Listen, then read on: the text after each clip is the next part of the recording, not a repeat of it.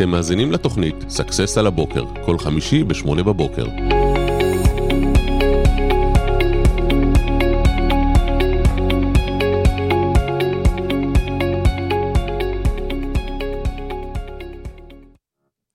טוב, בוקר טוב, בוקר טוב, חמישי שמח לכולם. אולי המיקרופון, כדאי שיהיה, אתה יודע, אה, קרוב רעיון אליך כזה, רעיון גם. שישמעו אותך. הנה, מגניב. טוב, אז היום אנחנו הולכים לדבר, אתה יודע, יש כאלה שבשבילם אה, יציאת מצרים, זה לא נגמר כשנגמר החג. כן. זאת אומרת, ממשיך, אה, יש אה, קשיים גם לפני וגם אחרי. לגמרי. ואני לא יודע למה אנשים מתעקשים, אבל uh, לצערי הפכתי להיות מומחה ברפואה כירורגית לעסקים. אתה יודע שאנשים מגיעים כמו טיפול נמרץ, שאתה חייב ממש לעזור להם. כי כאילו, כשטוב אתה לא הולך לרופא, נכון? כאילו, מתי אתה הולך לרופא? כשאתה מרגיש שמשהו לא... שמתחיל לכאוב. בדיוק. אז רוב האנשים לא הולכים לבדיקות שגרתיות, לא, לא נכון. לוקחים ליווי עסקי כשהכול בסדר. והיום אנחנו הולכים לענות על השאלות הכי קשות שיש, אתם יכולים לשאול אותנו, ואיך בפועל מתמודדים עם, אה, עם חובות, עם בעיות, עם קשיים, כל אחד והקשיים שלו. אתה יודע, היה אצלי שבוע שעבר בחור בן 24, שיש לו, אתה יושב טוב, כן. חוב של 3.2 מיליון, בן 24. וואו. והספק העיקרי שלו הוא זכיין של איזושהי רשת, עצר לו את היכולת לקבל יותר סחורה, אז הוא גם לא יכול לייצר כבר תזרים מזומנים. זאת אומרת, הוא בא אליי, ברקס. שכרגע אין לו סחורה למכור, אז איך הוא יחזיר את החוב? ואתה יודע, אתה מתחיל בנקודה מאוד מאוד קשה. ברור לך שבן אדם כזה לא ישן טוב בלילה. כן, אין ספק. ואני לא יודע, אני חושב שגם אה, כל מי ששם לעצמו יעדים גבוהים, סביר להניח שבאיזשהו שלב כזה או אחר אה, נפל, ו... או לפחות נתקל בקשיים מאוד מאוד גדולים. כי ככה זה כשאתה גם שם לך יעדים גבוהים, אז מן הסתם אתה תגיע גם כן לאתגרים גדולים. נכון, אם אתה משחק משחק גדול, אז גם האתגרים יהיו גדולים. שואל פה סתיו, אה, איך מתמודדים עם הצלחה? אתם גם מוזמנים לשאול אותנו שאלות, ואני רוצה להגיד לך משהו. אני חושב שהצלחה זה דבר מפחיד. כאילו, בשביל הרבה אנשים, מי שלא אומר לך את זה, אתה יודע, דווקא כשהכול הולך טוב, אתה מפחד שפתאום לא יהיה טוב. נכון. זה מעין פחד ליפול מצוק. כאילו, אתה עולה, עולה, עולה, עולה, ואתה אומר, רגע, אולי מתישהו זה ייגמר, מתישהו יפסיקו לאהוב אותי, יפסיקו לאהוב את המוצרים שלי. הלקוחות יפסיקו לשלם לי. זו הסיבה שעסק צריך לבנות סיסטם, ולא להתמקד על, אה, על איזה הצלחה בן לילה, או סוג של כוכב נולד, או איזושהי תהילה, או גימיק, אה, אתה יודע, כוכב טיק טוק שפתאום פרץ. אבל כמו שהוא פרץ, הטרנד הבא ייכנס והוא ייעלם, ופתאום הוא יהפוך להיות כלום. וזה שאתה כוכב עוד לא אומר שאתה עושה כסף. אני במקרה מכיר שני כוכבי טיק טוק, אחראי לאחד מהם, ואני יכול להגיד לך שאין קשר ישיר בין לכוכבות שלהם להכנסות שהם עושים. נכון, אני חושב שקודם כל זה ממש אה, תובנה חשובה ביותר, בגלל שהעניין הזה של ההצלחה כלפי חוץ, או איך שזה נראה לפחות, אוקיי, ומה זה בפועל, בדרך כלל, הרבה פעמים יש פער גדול, וגם אני מכיר לא מעט מקרים שבהם אה, כשהאדם לא מאמין שהוא יכול להצליח והוא מגיע להצלחה הזו, זה מבהיל אותו. והוא פתאום מרגיש כאילו יש פער בין מה ש... איך שרואים אותו. כאילו זה לא מגיע לו אולי, ואז הוא בדיוק. מאבד את זה. בדיוק, אתה יודע, אומרים שאם נניח, אה, סתם לצורך העניין, אתה לא מאמין שמגיע לך 15,000 שקל בחודש, גם אם תמצא עבודה כזו שאתה מקבל 15,000 לא שקל תוכל בחודש... להחזיק אותה. בדיוק, מתישהו זה, יתר... זה יתרסק. כאילו. אז uh, באמת אני רוצה להגיד לכם היום איך אנחנו יוצאים מתקופות משבר, ואני אתן לכם דוגמאות. אחד מהדברים שעברתי עם אותו בחור, הוא מגלגל אמנם מחזור של מעל מיליון שקל בחודש. אבל מיליון שקל בחודש זה כלום, כי בפועל הוא עובד בתחום, אני בכוונה לא רוצה לחשוף הרבה פרטים לגביו, כן. הוא עובד בתחום שהרווחיות מאוד נמוכה. אתה רוצה לדעת כמה נמוכה? התמחור, ככה הוא חושב, או ככה הוא חשב לפני שהוא הגיע אליי, זה 20 אחוזים. זאת אומרת, הרווח על המוצר, וואו. נגיד שהוא מוכר כוסות, אז הוא קונה את הכוס ב-8 שקלים, מוכר ב-10 שקלים. והכלל הראשון באיך להוציא אנשים ממשבר, זה בכלל להכיר את המספרים שלהם. כי כשבחנתי את המספרים שלו, והוא לא עושה שחור בעסק שלו, כי בדרך כלל זה מה שמשבש, אתה יודע מה הרווח האמיתי שלו? נו, הרווח הגולמי האמיתי שלו הוא 12.5 אחוזים, הוא לא 20. וואו. למה זה קורה? והוא חשב שהוא ב-20 אחוז. כן, למה זה קורה? כי הוא באמת מתומחר קונה בשמונה, מוכר בעשר, אבל הוא כל כך רוצה למכור, שמה הוא עושה? עושה מבצעים. בהנחות. ואז בסוף יוצא שהרווחיות שלו נחתכת, ואנשי המכירות שלו, שמאוד להוטים למכור, מורידים את המחיר. בוא נוסיף את זה שהוא נותן להם בונוס באחוזים מהמכירות, הוא מוריד את הרווחיות שלו עוד יותר, ותוסיף לכל הדבר הזה שהוא משלם לרשת שבה הוא נמצא עוד 4 אחוזים. וואו. זאת אומרת, נגיד שהוא נותן אחוז לאיש המכירות, 4 אחוזים לרשת, אנחנו נשארנו כבר עם 7.5 אחוזים. עכשיו, עם 7.5 אחוזים אתה צריך להחזיק חנות, שכירות, חשמל, ארנונה, רואה חשבון. הוא מוציא 23,000 שקלים רק על פרסום בחודש. וואו. תוריד את זה מה-7.5 אחוזים שנשארים, תוסיף, את זה, תוסיף לזה חברת פרסום. עכשיו, זה לא עבד, אז הוא עושה משהו שהוא נכון, אבל הוא עושה את זה לא נכון. מה שהוא עשה, זה הוא הלך והגדיל את תקציב הפרסום. הוא פשוט לקח עוד פלטפורמה, הוא שם בה 5,000 שקל, רק הוא שוב לא בודק את המספרים, כן, אז הוא, הוא לא בדק מה היחס ההמרה. שאלתי אותו, אוקיי, אתה מפרסם פייסבוק, גוגל, זאפ, טה-טה-טה, אתה יודע מה מביא לך כל דבר? אתה יודע מה נכנס לך מכל דבר? אתה יודע מאיפה מגיעים הלקוחות? אין לו שמץ של מושג. כן, למעשה, אם אתה ממילא כבר באיזשהו הפסד אה, ברווחיות שלך או בתמחור שלך שלא נכון, ואתה לא מבין שהרווח שלך הוא נניח 8% פחות ממה שאתה חושב, אז גם אם תתחיל ותגדיל את המכירות, בסופו של דבר אתה אה, רק מגדיל את הפער. אתה, אתה במשחק אפס כזה, אתה, אתה לא. באמת יכול לעשות שם כסף. וזה אחת הבעיות, אתה יודע, אנשים לא באמת לומדים את התחום שלהם, לא באמת לומדים את המספרים שלהם. והחוק הראשון בלעזור לבעל עסק, שימו לב, לעזור לבעל עסק זה קודם כל שילמד את המספרים שלו, ולא רק שילמד את המספרים שלו, אלא שידע להציב את היעדים הנכונים בהתאם למספרים שלו. זאת אומרת, הוא צריך לבוא ולהגיד, אוקיי, אני יודע שהמספר האמיתי שלי הוא 12.5 אחוז, ועכשיו עושים תהליך שנקרא חתירה למטרה. מה זה בעצם חתירה למטרה? מה זה חתירה למטרה? חתירה למטרה זה אני אומר, אוקיי, אני יודע שכולל החזר חובות, כי אין מה לעשות, העסק צריך להחזיר את החובות. כולל ההוצאות הקבועות, נגיד שאני צריך לייצר 100,000 שקל בחודש, בסדר? אני צריך להשאיר 100,000 שקל כדי לקלקל אותו. ואם הרווחיות שלי, נגיד 7.5 אחוזים אמיתי, כי הולך לרשת, שזה כסף לא שלך, נכון? ממש לא תכניס, זה לא שלך. כן. הולך לך לגלם, שזה גם כסף שהוא לא שלך, אז אני צריך לעשות כמה פעמים 7 נכנס לי ב-100, ונגיד שאני אומר שזה 12 וחצי פעמים, אז אומר, אוקיי, אני צריך לעשות מיליון 250 אלף, זו נקודת האיזון המינימלית כדי לעמוד. העניין שהבעייתיות של אותו בחור, שזה אפילו רחוק גם מזה, זאת אומרת, רק המשכורות וההוצאות הקבועות שלו לפ... לפני החזר הלוואות והתחייבויות, עומד על משהו כמו 120 אלף שקלים, עוד לפני ההלוואות. זה היה מצחיק. הוא כל כך לא היה מודע למספרים שלו, ו... ולפעמים זה מגיע במצב שאתה נמצא בתחום מסוים, ואתה דווקא בגלל שאתה ברשת, הוא כאילו מקבל את השירותים מהרשת. אז הוא אומר, השאלה הראשונה שלי אליו זה מה המספרים, הוא אומר, אני לא שולט במספרים, כי הרשת מנהלת לי את זה. אז דבר ראשון, זה באמת אה, להכיר את המספרים שלך. זה באמת אה, דבר שאי אפשר בלעדיו. והרבה פעמים באמת אני רואה, מה שיפה, לא מעט בעלי עסקים ויזמים, זה טייפ כזה של אנשים שהם הם פעילים, הם עושים, הם, הם, הם דוחפים, הם קמים בבוקר, הם, יש להם את הכוחות, אוקיי? אבל יוצא מצב שאם אתה לא בקיא בנתונים שלך, אז, אז אתה רץ מהר, מהר, מהר, מהר, ואו שאתה רץ בניוטרל, כמו האוגר הזה שם על הגלגל, כן. רץ, רץ, רץ, רץ, רץ, אז בסוף אתה מגלה שאתה באותו מקום אם לא חזרת אחורה. ו, ובאמת, זה, זה, זה יופי שיש יוזמה ויש כוחות ויש אמביציה וצריך, זה, זה חשוב, אבל חשוב לשים באמת מפה, אה, כיוון, ולהבין לאן אתה רץ, ולא סתם לרוץ על ניוטרל. אז אה, קודם אה, כל, תודה. יש פה שאלה שפשוט אני רוצה להפנות לשידור אחר שעשינו בנושא. מי שואל פה בחור, יש לי עובדים טובים, האם זה חכם בשביל להשאיר אותם, להכניס אותם שותפים בעסק? אז עשיתי לא מעט שידורים על הנושא הזה, ממליץ לחפש פודקאסטים קודמים, אחרת אנחנו נסטה מהשידור הזה שעוסק באיך לצאת ממשברים.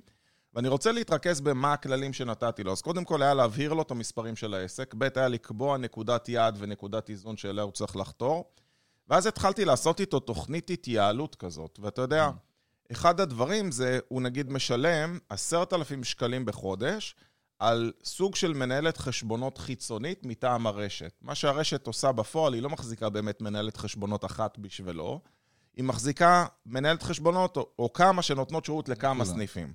ואז עשיתי לו חשבון, אמרתי לו, תקשיב, נגיד שהיינו מביאים מנהלת חשבונות לחצי משרה אצלך רק שתשב על הקופה, בפועל מה זה? זה נשמע שם מפוצץ מנהלת חשבונות, בפועל היא קולטת פריטים למלאי, מוציאה חשבוניות וגורעת אותם מהמלאי, מעבר ללהכין חומר לרואה חשבון. עכשיו, עשיתי לו חשבון מאוד מאוד פשוט, שאנחנו גם מתייעלים וגם משפרים, שזה שני דברים שונים. אוקיי. ו- ולא צריך לזלזל בשום שקל. אתה יודע, מישהו שעושה מיליון שקל, אתה אומר, מה זה 4,000 שקל? 4,000 שקל, כשהרווחיות שלך היא 7 אחוזים, קח את ה-4,000, תכפיל אותם כפול 12 וחצי, ואתה תבין שאתה צריך לעשות 50 אלף שקל מכירות בשביל לייצר את ה-4,000 שקל האלה. אז במקום 2 מיליון 250, אתה כבר במיליון 200. כן. ואם אני רץ לכם מהר מדי במספרים, תרוצו אחורה, ואני למדתי שעד שאני לא אהיה טוב במספרים, אני לא אעשה כסף בחיים, אז תלמדו להיות טובים במספרים. אז אני הולך אחורה ואני אומר לו, אוקיי, בוא ניקח עובדת ב-6,000 שקלים, ונשים אותה על זה, אז הוא פתאום אומר לי, רגע, אבל אין לי כל היום מה לתת לה, כי גם זה חצי משרה. אמרתי לו, מעולה, תקשיב. היום איך הולך תהליך המכירה? אז הוא אומר, אני בתור איש מכירות, סוגר את העסקה, יושב ליד הקופה, מוציא לבן אדם חשבונית, טה-טה-טה. אמרתי לו, לא, אז מעכשיו, היא תשב בקופה, כל מה שאתה עושה זה אתה מביא לה כמו ב... ב... את הבון. בון, בדיוק, רציתי להגיד בון כמו במסעדה. אומר לה, אוקיי, הם רוצים את המוצר הזה, זה החשבון, זה מה שסיכמנו, תעשי להם חשבון, ואתה מתפנה לעשות עוד מכירות. ואז הוא כזה נפל לו האסימון, הוא אומר, אוקיי, ואז פתאום אנחנו מתפנים מיד לטפל בבעיה הבאה. וזה אחד הדברים, שאתה מטפל בשיקום של עסק, או נגיד שעכשיו אנחנו מטפלים בשיקום של העסק שלכם, תעשו רשימה של כל הבעיות, לא תהיו מסוגלים לראות את הבעיה הבאה ולטפל בה עד שלא תטפלו בבעיה הגדולה. אתם מתחילים להסיט בעיה ואז צצה הבעיה הבאה.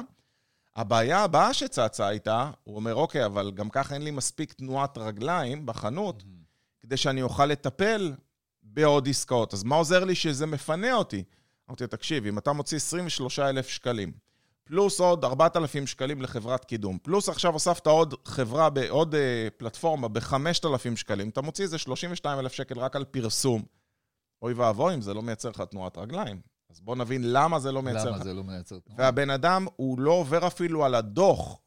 הוא לא יודע לקרוא דוח, הוא לא ביקש דוח של מה הוא מקבל, והנה הכלל הבא אליכם.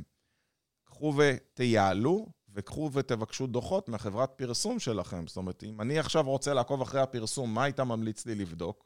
בוודאי שקודם כל אתה צריך לוודא שאתה מקבל דוחות, וזה צריך להיות משהו רוטינרי, זאת אומרת, צריך להיות רוטינה. אה, אה, חברות שיווק צריכות לתת להוציא לך דוחות פעם בשבוע, ובאמת הרבה פעמים אנחנו נתקלים שימו לב, פעם בשבוע, לפחות- לא פעם בחודש. כן. למה? פשוט מאוד, יש 52 שבועות בשנה במקום 12 חודשים. הרבה יותר הזדמנויות לשפר את המצב, נכון? כן, בטח. זאת אומרת, אם אתה תגלה בסוף החודש שאתה יושב על דוח חודשי, אז זה כבר, אוקיי, אתה כבר מסתכל על דברים שקרו בדיעבד. אבל אם אתה בתוך כדי החודש, פעם בשבוע מסתכל על הדוחות, אז אוקיי, יש לך זמן להתחיל ולתקן, או ליישם איזה שהן פעולות על זה.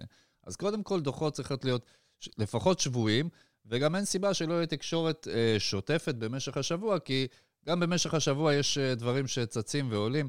ובכלל, אה, כמו שזה נכון לגבי המצב שלנו בבנק, שזה טוב מדי בוקר לקום ולהסתכל על זה, על הקמפיינים שלכם טוב להבין אותם מדי יום מה קורה שם. כי אה, סתם אה, דוגמה קטנה, שלפני אה, שבוע ומשהו, אחד מהלקוחות שלנו, אה, הייתה לו פריצה ל- אה, וואי, למערכת מקרה מכירות. מזעזע. מקרה נוראי. בתוך יום וחצי החליפו לו שם קמפיינים וגייצו שם בכרטיס אשראי סכומים אה, פשוט הזויים, שאם אנחנו לא על זה מדי יום, אז קל מאוד אה, לאבד, אה, לשרוף כסף בפייסבוק ובגוגל, וזה אה, פשוט ככה נשרף. אז אה, אני ממליץ לכם להיות יום-יום על הנתונים של הקמפיינים שלכם ושל השיווק. אה, בדיוק כמו שאנחנו יום-יום צריכים להסתכל מה קורה בבנק ומה מצב התזרים. תמשיך שנייה, אני. מטפל רגע במשהו. אה, עוד דבר אה, שבאמת אנחנו רואים הרבה פעמים, זה שאנשים מקבלים את הדוחות, אבל לא יודעים איך לעבוד איתם או איך לנתח אותם. אז, ואז מסתכלים על הדוחות, ואוקיי, כן, ראיתי, כמו שאני לפעמים אה, מקבל את העודף מה, אה, מהמכולת, ומסתכל על זה ככה זריז, כאילו ספרתי, אבל בתכלס לא בדקתי האם קיבלתי את הסכום שהייתי צריך לקבל, את הסכום הנכון. אז לא מספיק שאתם מקבלים את הדוחות, אלא צריך גם לנתח אותם, ואם אתם לא יודעים לנתח את הדוחות, אז פשוט תתייעצו במישהו, תעזרו במישהו. אה, מישהו שאתם סומכים עליו, זה יכול להיות בעל עסק אחר, או איזה קולגה שלכם, אה, או מישהו שנמצא בצד שלכם. אה, עוד דבר שאפשר לעשות זה פשוט אה, לעבוד עם כמה חברות ולהצליב אה, ולהתנסות ביותר מספק אחד. אז אה, זה לגבי זה. אה, מה עוד? אה, יש לנו אה, עוד אה, דברים שאנחנו רוצים לשוחח עליהם, ואנחנו, פה הנושא של המפגש הזה שלנו היום, הוא מה אפשר לעשות אה, ואיזה פעולות יש לעשות בתקופות קשות, או איך אפשר לצאת מתקופות קשות. ואין ספק שכולנו, בשלב כזה או אחר, מתמודדים עם תקופות קשות, אה, עם אה, אתגרים, עם מצבים שהם מורכבים. וכמה דברים שאנחנו באמת, הם א', ב', זאת אומרת שבלעדיהם, אני לא חושב שאפשר לצאת מתקופות כאלה. והדבר הראשון, אולי זה באמת להבין שלא להתייאש אף פעם. זאת אומרת, לא להתייאש לעולם, אלא כל הזמן להקפיד ולהמשיך, ומה שנקרא לא לוותר. אנחנו, אני בדיוק, הופה, הבאת לנו עוד חבר. תקשיב, זה לא להאמין, אני באתי לפה לחדר, שנקל, שבבוקר לא רצינו שהוא ייכנס לחדר, עף ונחת לי על הכתף לפני שנכנס לחדר. די. כן, שנקל, כל הכבוד. איזה אתה חמוד. זה בדיוק מתקשר למה מה? שדיברתי עם החברים שלנו עכשיו בזמן שהיית חסר, שאחד מהדברים שהם הם חובה בשביל להצליח לעבור תקופות קשות ולהתגבר על תקופות קשות, זה פשוט לא להתייאש אף פעם. נכון. והנה אני- אנחנו רואים איך שנקל לא התייאש. אני יכול להגיד לך. שעברתי בחיים לא מעט תקופות קשות. אני חושב שאין יזם ואיש עסקים שלא עובר תקופות קשות, שלא נכון. נכשל, ואלה שבסוף מצליחים, זה אלה שמצליחים לעבור דרך ולא להפסיק. זאת אומרת, ואתה יודע מה, אחד הכללים, וזה כלל מאוד חשוב, זה לא להתבייש לבקש עזרה. נכון. אני יכול להגיד לך שלא פעם אני ביקשתי עזרה. אה, בקורונה עברתי פה משבר מאוד מאוד גדול, ואני יכול להגיד לך שאנשים קרובים אליי בגדו בי ואכזבו, ואנשים שאתה בטוח שביום שאתה תצטרך את העזרה מהם, הם יבואו לקראתך ופתאום הם נעלמים, ואתה לא צריך לפחד ולא צריך להתבייש, ואתם צריכים לבקש עזרה. זה יכול להיות עזרה מחברים, זה יכול להיות עזרה מבני משפחה, וזה יכול להיות עזרה מבעל מקצוע. ולהגיד, אוקיי, אתה שומע? אני. בבעיה, אני לא יודע איך להתמודד.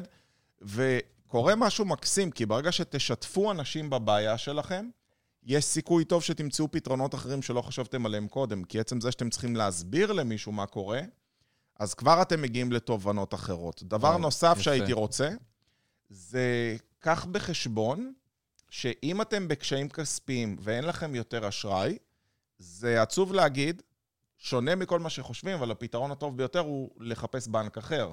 זאת אומרת שהבנק שאיתכם לא מוכן לעבור איתכם ביחד את התקופה הקשה שאתם עוברים, ולכן מה שהוא עושה, הוא בעצם נוטש אתכם. הוא איבד אמון בכם. בנק שלא זורם איתכם ולא רוצה לעזור לכם ולא ממשיך איתכם ביחד, זה בנק שבעצם סוג של איבד בכם אמון. ולכן מה שאתם צריכים לעשות, אני מקווה מאוד שאתה לא מחרבן עליי, שנקל. אה, מה שאתם צריכים לעשות זה בעצם להגיע למצב כזה, שאתם מבקשים שיציגו אתכם בפני בנק אחר, ואני אתן פה טיפ נוסף. דווקא הבנקים הקטנים ביותר, הם אלה שייתנו לכם את התנאים הטובים ביותר. אוקיי, זאת מעניין. אומרת, תראה, הבנקים הגדולים במדינה, הבנק לאומי, בנק פועלים, הם בנקים אה, זה קצת כמו שבעים. מפעל כזה. שבעים כן. כאלה, אתה יודע, ש...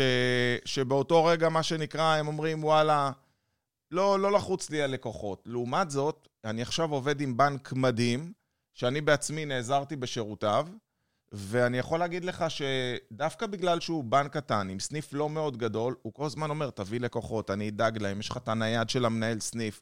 ותקשיב, לכסף שלהם יש את אותו צבע ואותו ריח כמו בכל בנק אחר. לגמרי. כן. אבל כמות המאמץ שהם מוכנים לעשות היא שונה לחלוטין. ואם אתם נמצאים בקושי כלכלי, קודם כל סדרו את הנתונים שלכם, תראו לבנק מגמה של עלייה, או לפחות תוכנית הבראה, זאת אומרת, אתם צריכים לבוא ולהיות מסוגלים להגיד, טעיתי, אני מבין איפה טעיתי, קניתי יותר מדי מלאי, גייסתי יותר מדי עובדים, אה, תקופה ארוכה לא שיווקתי, עכשיו לקחתי חברת ייעוץ עסקי, עכשיו החלטתי למכור את הנכס, לצמצם. זאת אומרת, הבנק צריך לראות שאתם הבנתם מה הטעות שלכם, כי הוא לא ירצה לממן את הטעויות שלכם, ומכאן הבנק יהיה מוכן להמשיך לעבוד איתכם. איזה יופי, זה ממש אה, מדהים. זה גם אה, הבראה לעצמנו, שאנחנו אה, עושים באמת איזשהו אישור קו ומבינים מה, מה באמת טעינו, ו, וללא ספק שאנחנו עושים איזשהו חשבון נפש, יכולים על הבסיס הזה לעשות תיקון ולעשות uh, תוכנית קדימה. ואין ספק שבאמת בסופו של דבר, uh, אם אנחנו uh, לא מתייאשים ומחפשים uh, מי יכול לתמוך בנו, אנחנו נמצא בסופו של דבר את, ה, את הפתרונות. אני יכול להגיד לך שהכרתי לא מעט אנשים מבריקים, אבל uh, כל מכשול קטן, uh, איכשהו מחזיר אותם אחורה. אני גם יכול לספר על עצמי, אני אספר לך איזה סיפור קטן, שאני גם כשהייתי צעיר יותר, חשבתי ש... אתה יודע, אם זה בא בקלות, אז כנראה זה צריך לקרות. אוקיי. ואם זה בא עם קשיים, אז... לא כדאי, אז אז אולי זה לא צריך- שלי. כן, כנראה זה לא צריך לקרות. מעין הגישה הזאת, אם זה לא שלי, זה לא שלי. בדיוק, משהו כזה. והיה איזה מקרה שגרם לי אה, לפקוח עיניים ולשנות את אה, דעתי, שבאחד ה... באיזה איזה יום נסעתי עם אה, חבר ברכב, ונפלה לו מצית שם בין הפלסטיקים, והוא מתעקש להוציא את המצית הזו, ואמרתי לו, תשמע, בוא, עזוב, תשחרר כאילו, בוא ניסע. עזוב, אני אקנה לך מצית אחרת, בוא ניסע. לא, והבן אדם כאילו לא. הבנתי שאם אני לא אעזור לו להוציא את המצית, פשוט לא ניסע משם לעולם. והתעקשנו והתעקשנו, בסוף, בסוף הוצאנו את המצית, ונסענו, ובדרך אני חושב לעצמי, "Hmm, רעיון יפה, אהבתי את הגישה. כאילו, אם אתה רוצה משהו, תתעקש עליו, תתעקש עליו, ובסופו של דבר יימצאו הפתרונות. אל תתייאש, תעשה שנייה בדק בית, תעשה חשבון נפש. תראה, לפעמים צריך, אתה יודע, להתארגן מחדש, ובסוף אתה מוצא את הדרכים. מדהים. נקודה נוספת זה נקודה של אה, פרסום. אני יכול להגיד לך שאחת הטעויות במצב של משבר, שבן אדם רוצה לצאת ממשבר, נגיד שיש לי חדר כושר, בסדר? או סטודיו לאימונים, או לא משנה מה, משהו מהתחום, ואני עכשיו רוצה להגדיל את ההכנסות, הטעות היא ללכת ולחפש את כל ההייפים החדשים האלה של אה, עוד כמה סרטוני אה, רילזים מאוד מאוד יפים עם כתוביות ושיהיה מדהים, עוד כמה סרטוני טיק טוק, לפתוח עוד כמה פלטפורמות, תראו, זה נחמד וזה טוב, אבל זה לא באמת, כאילו, אם הזוגיות שלך במשבר ללכת לעוד מסעדה, זה נחמד, זה יהיה כיף שעתיים, אבל אתה לא כן. מתקן את הזוגיות. ועוד סרטון ועוד לייקים לא באמת יתקן, ואני תמיד אומר, בוא נלך ל basics, בוא נראה מה עבד לך בעבר, בוא נראה כשהתחלת מה עשית. אולי כשהתחלת עמדת מחוץ לסופר וחילקת פליירים, אולי הזמנת אנשים לאימוני ניסיון כשעמדת מחוץ לסטודיו שלך, אולי עשית פעם door to door, אולי פעם היית עושה טלפונים, טלמרקטינג ל- לקהל קר. אנחנו כאילו נהיינו כאלה עצלנים, שאתה רואה אנשים שהם מתחבאים, יש תעשייה שלמה שפשוט משקרת לאנשים, שנותנת להם את התחושה שאם עכשיו מה שהם יעשו זה עוד כמה סרטונים, עוד כמה פוסטים, או זה יהיה יותר יפה ויותר מעוצב ממה שהיה קודם, זו הפריצה שלהם. כן, אתה יודע, זה מזכיר לי שהיום בבוקר ראיתי איזה, איך זה נקרא? ממז? ממז? מימס. כן. אוקיי, אז ראיתי איזה אחד כזה מצחיק, ואתה רואה למעלה אה, איש, אה, אה, יש לו גלגל ענק של משאית, הוא מנסה, לנ- ועם פאנצ'ר, הוא מנסה לנפח את זה עם אה, מעין משאבה ידנית, ולמטה כתוב, אה, עצה, אם, אה, אם אתה רוצה שכל הבעיות שלך ייעלמו ברגע, פשוט תעלה אותם לסטורי בפייסבוק, הם ייעלמו תוך 24 שעות. אז כמובן שזה לא הפתרון, להעלות מלא stories וכל מיני דברים, ובאמת יש בעיות שהן מצריכות גישה או, או, או טיפול יסודי. זה... אתה יודע מה? בוא נתעכב רגע על המילה הזאת. בן אדם שנקלע לקושי, הוא צריך להבין שהבעיה הייתה מלכתחילה בגישה שלו. מהמם. זאת אומרת, מי הביא אותך עד הלום? אתה. אתה.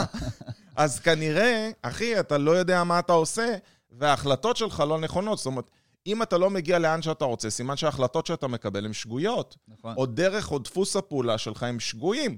שב עם בן אדם שייתן לך שתי סטירות, שיגיד לך את האמת בפנים, שהוא לא איש מכירות, שלא מנסה למכור לך, שיגיד לך, תקשיב, זה לא נכון, זה לא יעזור עוד כמה פוסטים תעלה, ולא יעזור כמה מימונים תעשה, ולא יעזור כמה, לא יודע מה תעשה, עוד מבצעים.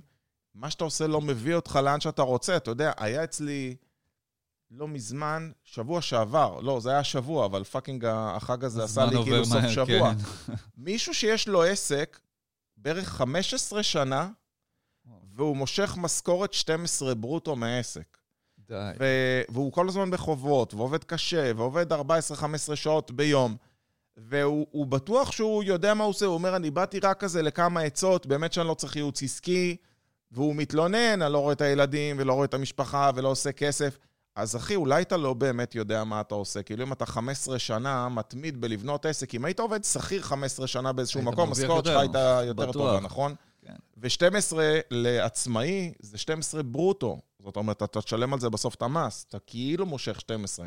יש לך על זה עוד ביטוח לאומי והוצאות, זה כאילו איזה 8-9.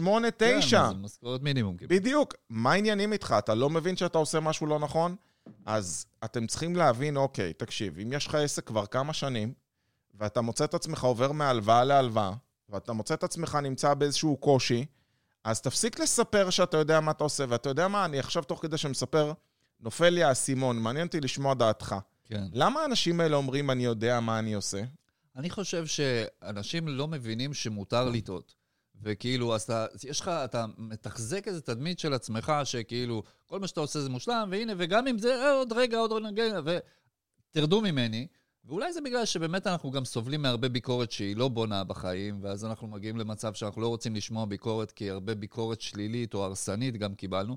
אבל כך או אחרת, תבינו, חבר'ה, לטעות, לא רק שזה בסדר, זה אי אפשר אחרת. כאילו, אי אפשר לא לטעות, ובכלל, אני רואה את העולם הזה כמו מגרש כזה, שקיבלנו פה מתנה, יש פה מקום לטעות, כאילו, אתה מתחיל מזה שאתה נופל ונופל ונופל עד שאתה הולך, זה מקום בשביל לטעות, הכל בסדר. אז מעניין אותי לשמוע את ה...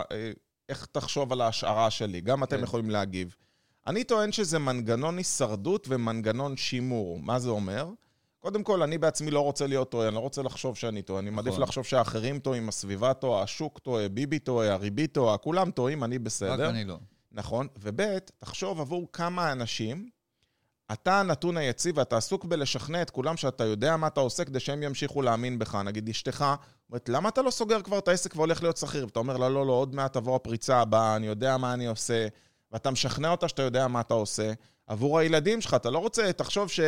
איך הם מסתכלים עליך הילדים, שהיית עכשיו יושב ואומר, וואי, וואי, וואי, אני ממש ממש בבעיה, אני לא יודע מה לעשות, ויושב ובוכה ומחזיק מה שנקרא את הראש בידיים. באותו רגע מה היה קורה? הילדים שלך היו באותו רגע מאבדים אמון בך, נכון? בהחלט. זאת אומרת, מה שאנחנו צריכים לעשות זה להגיע לסיטואציה כזאת שאנחנו משדרים אמון וביטחון מול האנשים שאנחנו נמצאים. אני מסכים איתך, זה, זה ממש נכון, וצריך גם להבין שחלק מזה שאתה אומר, תשמע, ואתה מראה גם כן לאנשים שאיתך, לפחות לקרובים, אני לא אומר שאתה יודע, צריך לשתף את כל הדברים עם כל העולם, אבל uh, עצם זה שאתה... יודע שנייה לשים ברקס על, על איזשהו מרוץ שרצת בו ולהגיד, אוקיי, שנייה אחת, חבר'ה, חלק מזה שאני מצליח בחיים, זה זה שאני בודק, זה זה שאני גם מזהה דברים שלא דרכתי נכון, וחוזר, וזה איפשהו נותן, לדעתי, זה נותן הרבה יותר ביטחון גם כן לאנשים הקרובים שאיתך, כי התדמית הזו של אף פעם לא טועה, או... אתה יודע כמה פעמים אני לא התייעצתי עם הילדים שלי? אתה יודע, אני חושב שזו הסביבה הכי בטוחה שיש, ואתה גם mm. מעצים אותם. נכון. אה, ותעשו את זה, תתייעצו איתם. אני יושב, אני מתייעץ עם הבן שלי שהוא בן שבע, ובן תשע, ובן 11, ו...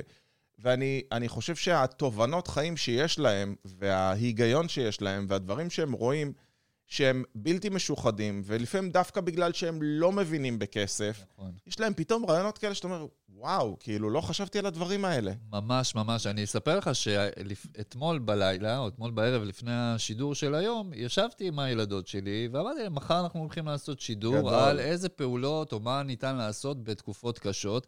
תנו לי רעיונות. בום, התחילו לראות עליי. וואו. אה, אף פעם אל תתייאש. אה, תתייעץ עם חברים. תקיף את עצמך באנשים תומכים. ותחשוב איך אתה מעצים אותם, שיש להם את היכולת לעזור. הרי הדבר שהסביבה שלך הכי רוצה, זה אחד, שתצליח, ושתיים, רוצים לעזור לך. וכל בן נכון. אדם רוצה להרגיש בעל ערך בזה שהוא עוזר. זה לא אומר שאתה חייב לקחת את העצות שלהם וליישם, אבל מה רע בלשמוע? לפעמים גם בזה שבן אדם משמיע לי את העמדה הנגדית, אני בא ואני חושב מה אני צריך לעשות יותר טוב. כאילו, עצם זה שהוא נותן לי משהו שהוא לא נכון, אני אומר, לא, הנכון של זה יהיה בלה, והוא מחדד אותי. נכון. זאת אומרת, ההתייעצות היא אחד הדברים שממש יעזרו לכם לצאת מהקשיים.